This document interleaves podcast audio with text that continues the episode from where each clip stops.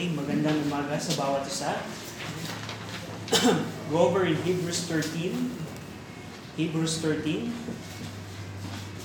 Hebrews 13. So, nakita na, pinag-aaralan po natin ang epistle po ni Pablo sa mga Hudyo, the Hebrews. At in chapter 12, nakita natin po that Paul exhorted the Jewish believers to endure suffering and not to turn away from the Lord.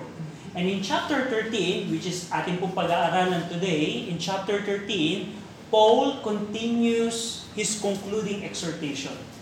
Now, in Hebrews 13, 1 to 6, ito po ay naglalaman ng tatlong exhortation ni Paul about brotherly love, about marriage, and about contentment. At yun po ang pag-aaralan natin today. Hebrews chapter 13, verse 1 to 6. Babasahin ko po, sundan niyo po ako sa inyong mga Bible. Hebrews 13, the Bible says, Let brotherly love continue. Be not forgetful to entertain strangers, for thereby some have entertained angels unawares. Remember them that are in bands as bound with them, and them which suffer adversity, as being yourself also in the body. Marriage is honor, honorable in all, and the bed undefiled. But warmongers and adulterers God will judge. Let your conversation be without covetousness, and be content with such thing as ye have. For he had said, I will never leave thee nor forsake thee, forsake thee. So that we may boldly say, The Lord is my helper, and I will not fear what man shall do unto me. Shall we pray? Ama namin Diyos po na makapangyarihan sa lahat, salamat po muli sa pagkakataong ito na binigay niyo po sa amin. We pray na tulungan niyo kami maunawaan, ang, ang, ang, magkaroon kami ng understanding about your word at panalangin namin Panginoon na magkaroon kami ng tamang application sa aming pong mga buhay. We pray na ang inyong pong salita na aming pong papakinggan ay huwag po ma-choke ng mga bagay ng mundo sa aming pong mga buhay. We pray na tulungan niyo kami na maunawaan ito. In Jesus' name we pray. Amen. Now, nakita natin po ang, ang chapter 12 and chapter 13, it contains the concluding exhortation of Apostle Paul sa mga Hudyo. At sa chapter 13 po, verse 1 to 6, meron tatlong bagay na exhortation po si Pablo sa mga Hudyo na ito. Yung una, patungkol sa pagmamahal para sa kapwa kapatiran, brotherly love. Pangalawa is yung ano yung exhortation ni Paul patungkol sa kasal sa marriage, the holy matrimony. And pangatlo, exhortation about contentment. Now, unahin natin po ang brotherly love. In verse 1, Paul says, let brotherly love continue. The word brotherly love in Greek, it is Philadelphia, which means fraternal affection or brotherly kindness or love of the brethren. Philadelphia, uh, the brotherly love. And the word let continue magneto in, in Greek, it is an imperative or a command verb that means to abide, to remain, or to dwell. So ang commandment po dito ni Paul in verse 1, the exhortation is sa mga Hudyo na sinulatan ni Paul, ay manatili kayo sa pagmamahal sa kapatiran. To let the brotherly love continue. So it suggests that the love among the brethren among the brethren exists and Paul commanded them to remain in that condition. Na makikita natin po ito isa context po ng simbahan. Of course, in, in Govern Hebrews 10, makikita natin po in Hebrews 10.25 yung church. Hebrews 10.25 suggests na itong mga sinulatan po ni Pablo ng mga Hudyo, they are in the church. In Hebrews 10.25, not forsaking the assembling of ourselves together, as the manner of some is, but exhorting one another, and so much the more as ye see the day approaching. Makikita natin po na bilang bahagi po ng isang simbahan at bilang meron tayong kapatiran na kapwa natin kapatid kay Kristo, ang, ang, exhortation dito ni Paul, yung pagmamahal natin sa kanila, sa kapatiran, ay magpatuloy. Ito pong mga Hudyo nito, by, by, this, by this verse, we see na meron silang pagmamahal na, pero ang, ang exhortation ni Paul ay manatili kayo sa pagmamahal na yun.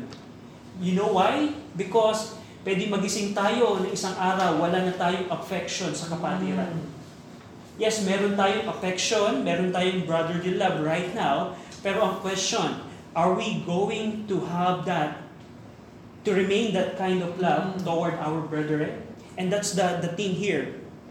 Now, tandaan niyo po, yung Christian love, yung Philadelphia, the Christian love toward brethren, it is an action.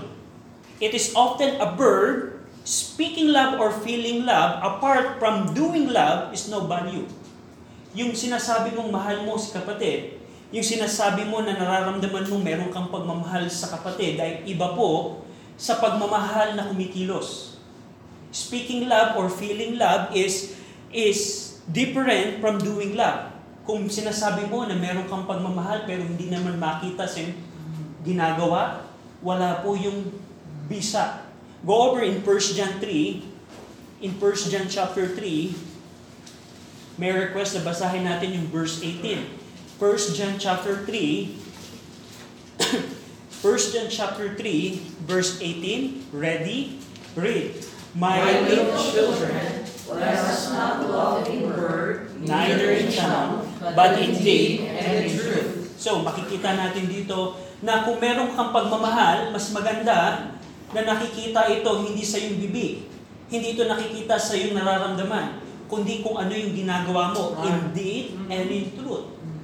Now, kung babalikan natin po ang book of James, kung sinasabi mo na go over in James chapter 2, another cross reference, in James chapter 2, in verse 15, basahin po natin yung verse 15 and 16. Ready? Read. James 2, 15 and 16. Ready? Read. If a brother or sister be naked and destitute of daily food, and one of you say unto them, Depart in peace, be ye warmed and filled, notwithstanding ye give them not those things which are needful to the body, what doth it profit? So, ito po isang halimbawa sa church na sinulatan po ni James, sa Jerusalem Church, na merong mga Kristiyano na ang pagmamahal nila ay sa salita lamang at sa nararamdam- nararamdaman lamang. In feeling and in speech. Pero here, makikita natin ang exhortation ni Paul to the Jewish believer is let brotherly love continue. Philadelphia Meneto. Na manatili kayo sa ganong pagmamahal. Now, itong, pa, itong pagmamahal na to, the brotherly love, two specific ways we can have brotherly love according sa context. There are two specific ways na binanggit si Paul in Hebrews 13 on how we can show brotherly love. Go over in Hebrews 13 verse 2. There are two specific ways we can show brotherly love. Hebrews 13:2 Be not by be uh, verse 2 Be not forgetful to entertain strangers for thereby some have entertained angels unaware and the second way to show brotherly love is to remember them that are in bands as bounds as bound with them and them which suffer adversity as being yourself also in the body. Two specific ways we can have brotherly love. Una, entertaining strangers. Pangalawa, remembering them that are in bonds and them which suffer adversity. Now, yung entertaining strangers in verse 2, the word to entertain strangers, philoxenias, it means to love the strangers or hospitality. We can show brotherly love by having hospitality, given hospitality. Now, Paul commands the brethren here not to be forgetful or not to neglect to give hospitality to strangers. Brethren, you can show your brotherly love by not neglecting to give hospitality to strangers. Inutusan ni Pablo na, mahal, na manatili sa pagmamahal sa kapatiran sa pamamagitan ng huwag pagkalimot na magbigay tayo ng pagtanggap sa mga strangers. Now, yung strangers dito, uh, the strangers here are the brethren in Christ. It was common in those time, during, during the time na sinulatan to ni Paul, it is common, it was common in those times for Christian to have to plead persecution. Dahil during the time sa Jerusalem po, meron na pong persecution ang mga mga mga Kristiyano sa Judea. And it was common during that time na yung mga Kristiyano, pagalagala sila. in order to flee persecution. And here, we can see na by entertaining strangers, mapapakita natin yung pagmamahal sa kapatiran na wala silang mapuntahan because of the persecution. Now here in verse 2, the motive of entertaining strangers, the motive, thereby some have entertained angels unaware. We can see here na angels visit believers in this present world. They do not appear as angels in their visitation to men and are not, and are not recognized as such. Marami pong pagkakataon sa sa history po, even in panahon ni Abraham, panahon ni Mary, panahon ni Joseph, ang angels po ay nagbibisit po sa mga tao. And here, the motive that Paul used to encourage and to exhort the brethren to entertain strangers, to give hospitality, is the reality that angels visit this present world. Na kung mag-entertain kayo at magbibigay kayo ng pagtanggap sa mga kapatiran, hindi nyo namamalayan baka angels unaware ang inyong na-entertain. Now, here, na by not neglecting to give hospitality, we can have brotherly love.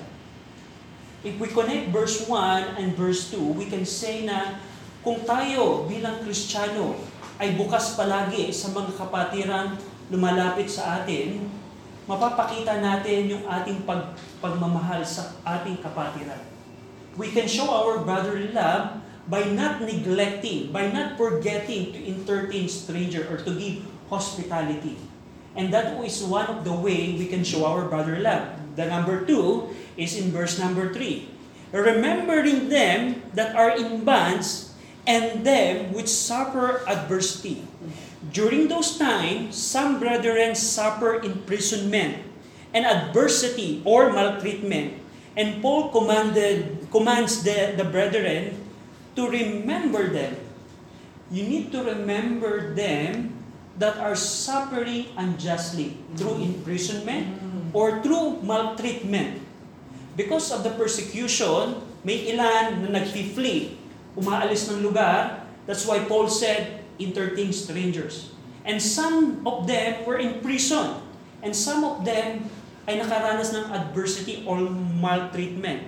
And here, by exhorting to continue in brotherly love, we need to remember those brethren that are suffering unjustly.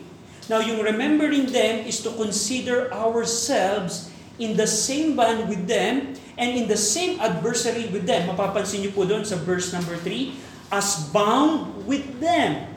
In verse 3, as being yourselves also in the body. Maaalala mo yung Kristiyano na nagsasuffer ng imprisonment, nagsasuffer ng maltreatment, kung ilalagay mo yung sarili mo sa kanilang kalalagayan. Kung ilalagay mo yung sarili mo na ikaw mismo yung nakakulong, ikaw mismo yung nakaranas ng unjust maltreatment. By doing that, you can remember them. Now, Brother RJ, anong, anong ibig sabihin ng remembering? Yung remembering here, it involves sympathizing with them, remembering them, it involves having compassion for them.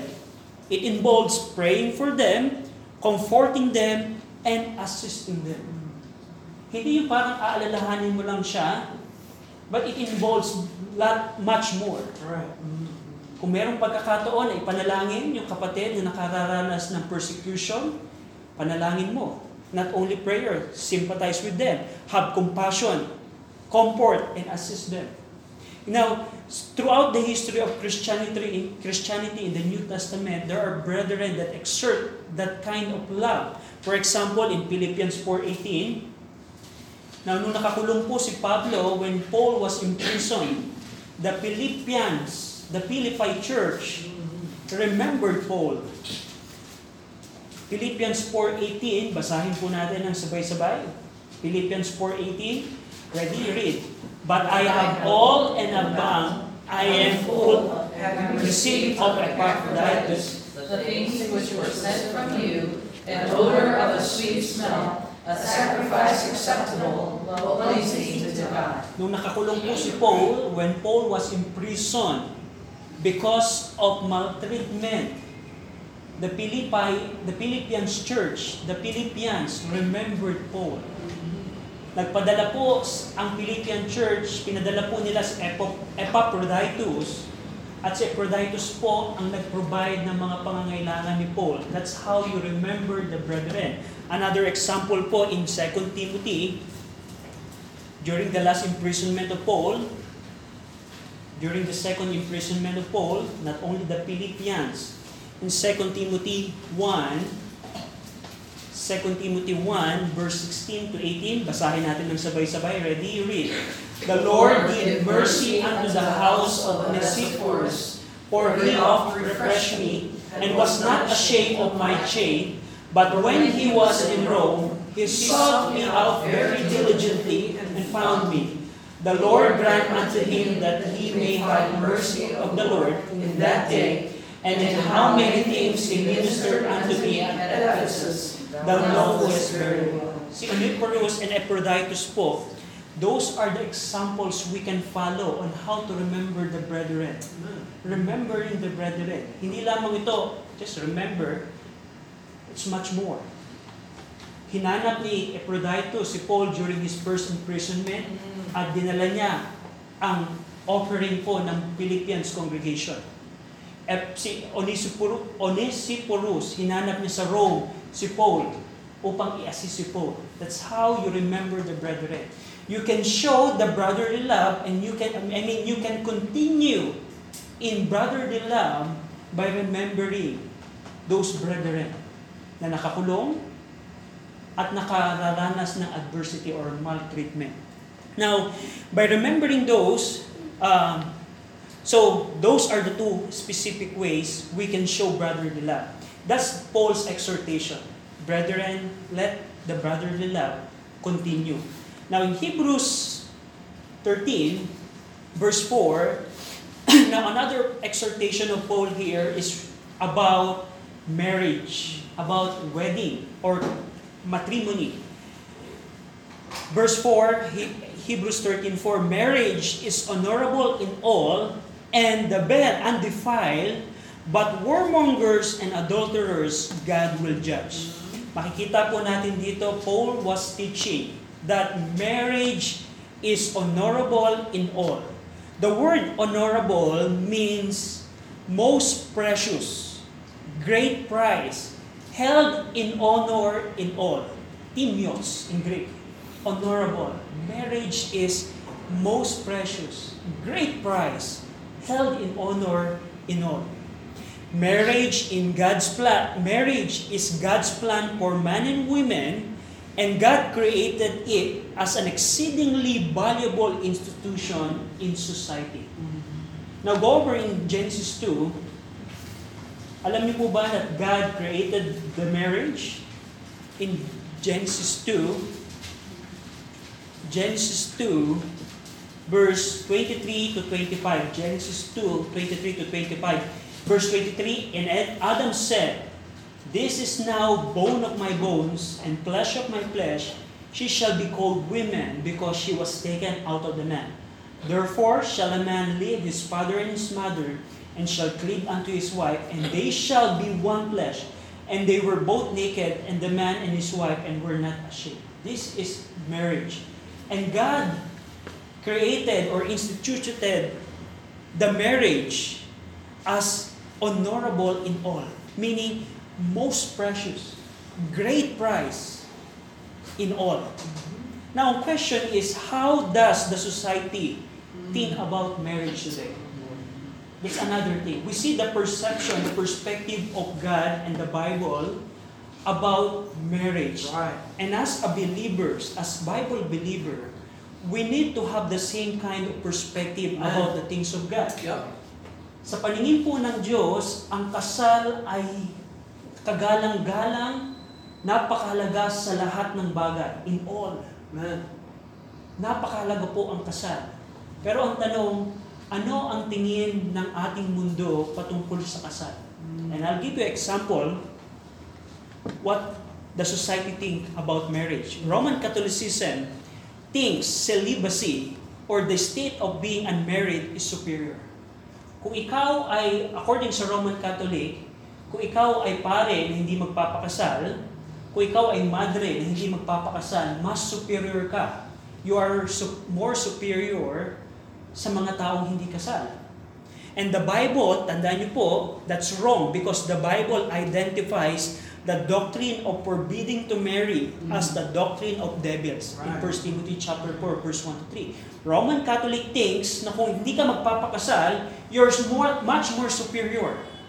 Now, how about the society thinks about marriage? Tandaan niyo po, the marriage that God created is between man and women. But today, we have the same-sex marriage. Here in the Philippines, Vice Ganda and Ayon Perez got married in Las Vegas in 2022. Ay Sigera and Lisa Dino, bo- both lesbian, they got married in the United States in 2014. And recently, Pope Francis approved blessings for same-sex couples. They, they regards yung unang, mar- they, they disregard yung unang kasal na in-establish ng Panginoon. Right now, they defile it. Yeah. Ito yung mga tao na inyong hinahangaan, vice ganda. Yeah. You admire yung kanilang job, pero that's how they influence the society. Yep.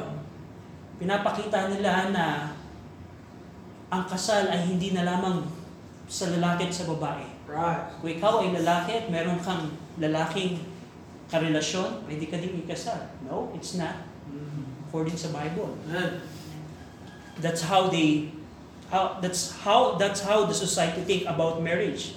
Another thing is the breakdown of marriage today in our society through living in. They think na kung meron kang meron kang partner, wag mo nang magpakasal. Let's experiment muna. Living in. That's how many Filipinos today na they can be in the same roof without marriage. It's wrong. And how the marriage is is destroyed in our society through fornication, through adultery, through pornography, and through divorce. Those are the things that affects and destroy marriage today. Right. Now, tandaan niyo po, if you're be you're, if you're going to observe the entertainment industry today, this concept, yung fornication, adultery, pornography, and divorce, this concept is being promoted in television programs, in celebrity lives, in their lives, and in most of the movies today, Right. Hollywood movies Yep. na yung mga palabas na pinapanood ng maraming tao right now, okay lamang kung meron kang adultery sin. Okay lamang na nagsasama kayo na hindi kayo kasal. Okay lamang na yung divorce.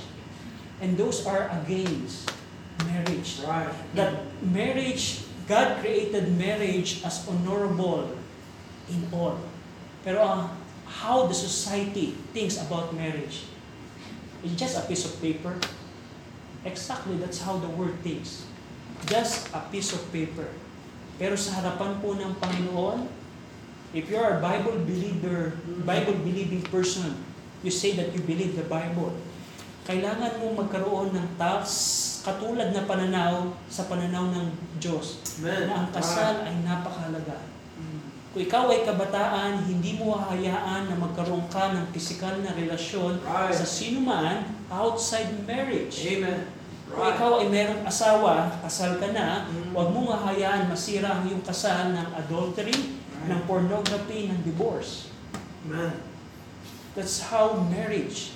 And God said, marriage is honorable. Amen. Now, kasunod po na bahagi ng verse 4, Bible says, the Bible says, marriage is honorable in all, high value in all, and the bed undefiled. Yung the word bed here means koite, it means the marriage bed in Greek, the marriage bed. It is the physical intimacy between husband and wife. The marriage bed, the koite, koite, from the word koitus na yung yung koite po dito, ibig sabihin dito, yung yung physical intimacy between husband and wife is undefiled kung ito ay gagawin within the wedding. Yung, yung physical na relasyon ng isang lalaki at isang babae, kung sila ay nasa ilalim ng kasal, it is undefiled, unsoiled, or pure. And that's amazing thing. Na binigay na regalo ng Diyos sa mag-asawa yung bed, yung koite, the physical intimacy. Within marriage, the physical intimacy between the husband and wife is undefiled, unsoiled, or pure. On the other hand, any physical intimacy outside marriage is an act of fornication, warmongers, that's fornicator, and adultery.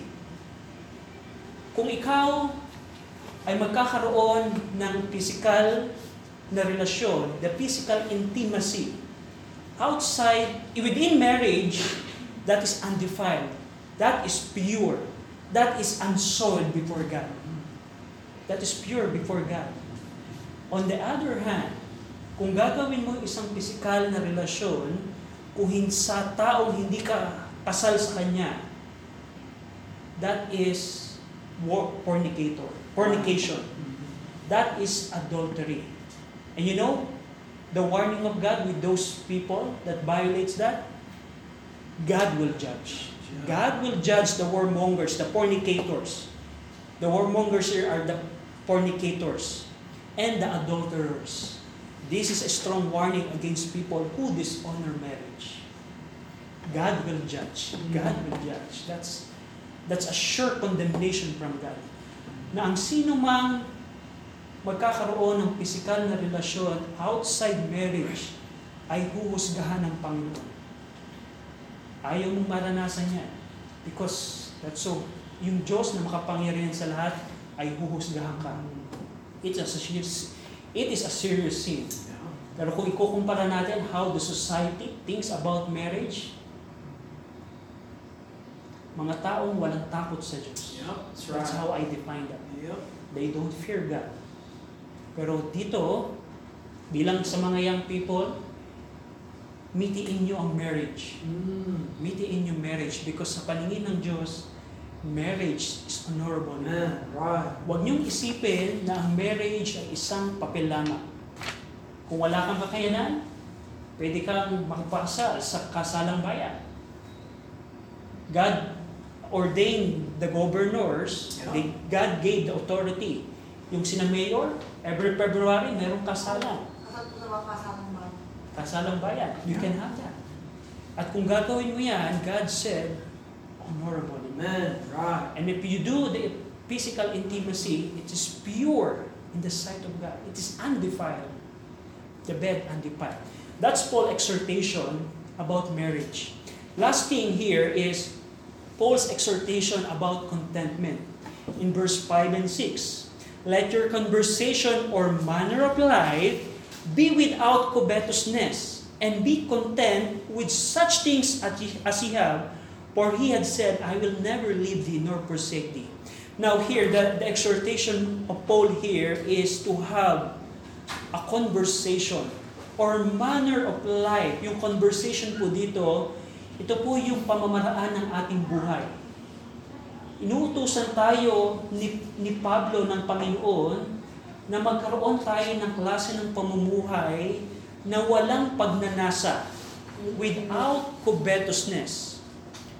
Yung the, morning po, the word without covetousness, the word without covetousness, apilari, apil, apilar dipros, in Greek, it is a combination of a, philo, and argoros. Na yung a is not, philo is love, argoros is silver. So yung word in Greek na without covetousness, it means not a lover of silver or not a lover of money. Ang exhortation ni Paul here in verse 5, magkaroon daw tayo ng pamumuhay nang walang pagmamahal sa pananalapi.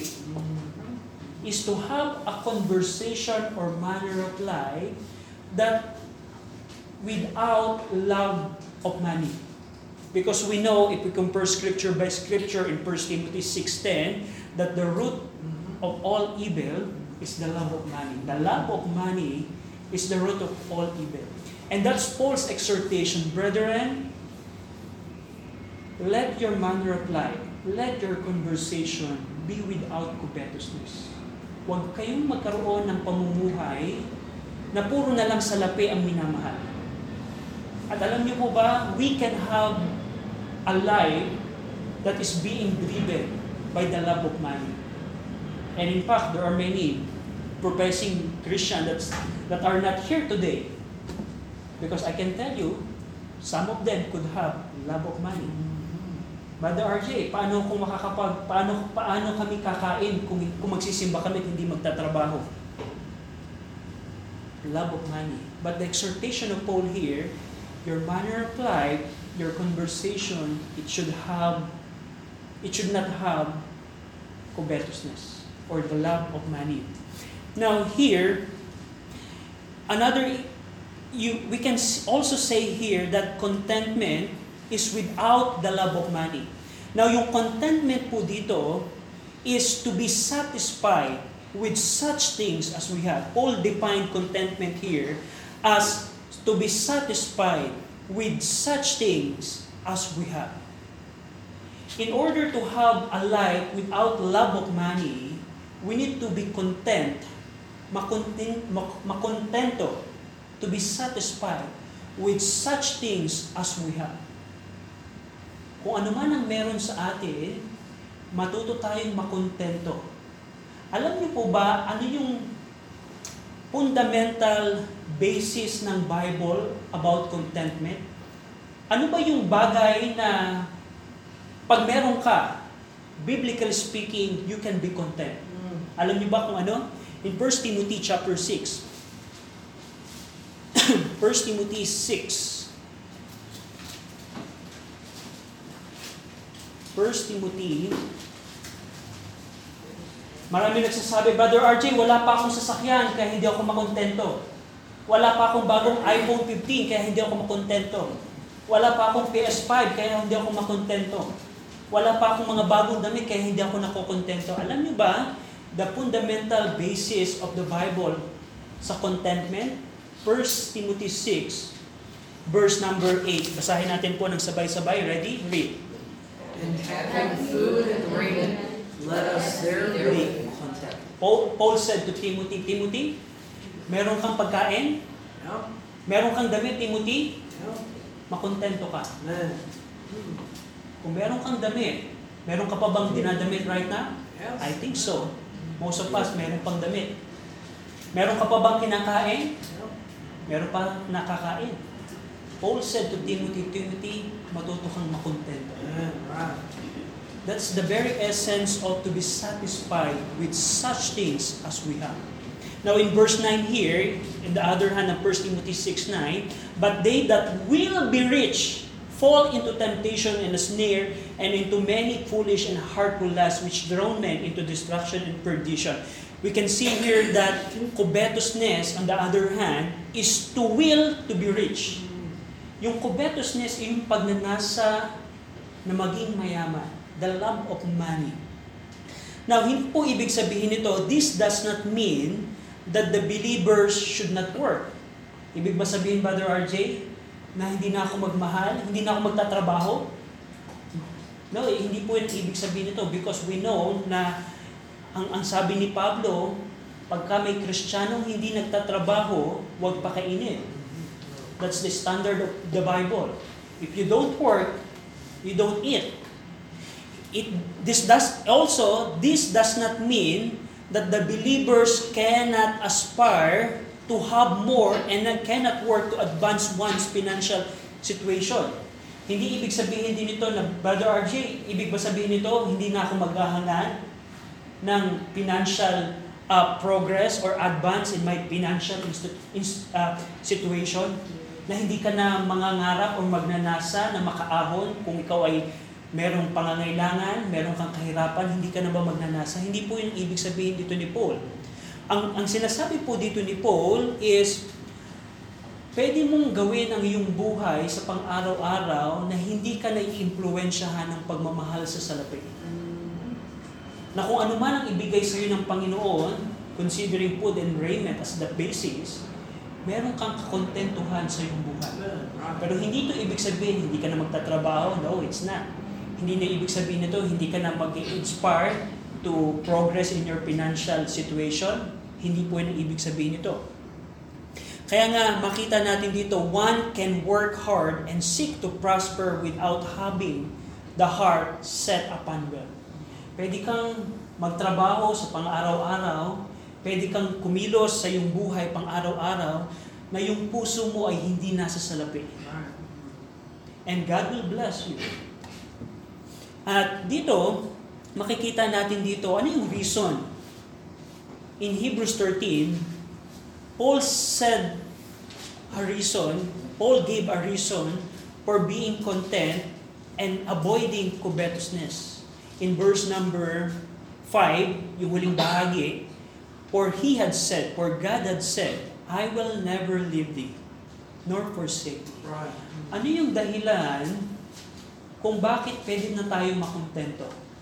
Ano yung dahilan kung bakit pwede tayong hindi maghangad? Because God said. I will never leave thee, nor forsake thee. This is quoted from Joshua 1.5. Paul quoted Joshua 1.5. Pero ang binibigay lamang dito ni Paul is, mga, mga Jewish believers, learn to be content. Let your conversation without covetousness, for God had said to you, I will never leave you nor forsake you. Forsake you. The triune God, the most the most powerful God will never leave you. Yung word na never is an absolute, meaning 24/7, 365 days a year. It's absolute. God will never leave you. If you are saved today, the promise of God, I will never leave you. Yung the word leave is meaning to let go, to let alone, let sink. Let sink. God will not let let you sink. Amen. God will never leave you. I will never leave thee. It's a personal promise to you. Thee, singular. God will never leave you. It is- God's personal promise to you. Nor forsake or abandon you. Now, kung ang Diyos na makapangyarihan sa lahat, na kaya niyang ibigay ang lahat ng pangangailangan, na kaya niyang ibigay ang pangangailangan ng mga ibon, kaya niyang damitan ang mga bulaklak, at nagsabi sa akin, hindi kita iiwan, ni pababayaan man. Is that enough for our contentment? Yes, of course. Of course. Yes, it is. Because ang Diyos ay nangako, hindi tayo pababayaan ng. Diyos. Na kung, kung evaluate nyo lamang ang taong ito, meron bang araw na pinabayaan ka ng Diyos? And I tell you, that is a reason for you for the next year to learn to be content Amen. That's right. and have a manner of life without covetousness. Because God will never leave us, leave you, it's personal promise to you, nor forsake you. Now, the testimony of being content and avoiding covetousness is in verse number 6. So that we may boldly say, The Lord is my helper, and I will not fear what man shall do unto me. Ito pong mga katagang ito, ay ito po ay masasabi lamang ng isang Kristiyano na natutong makontento, natutong huwag maghangad ng salapi, at natutong magtiwala sa pangako ng Diyos na hindi siya iiwan. At pwede mong sabihin, you can say, the, you can say boldly, The Lord is my helper, and I will not fear what man shall do unto me. Pwede mong sabihin yan. Kung matututunan mong makontento at tanggalin ang pagnanasa.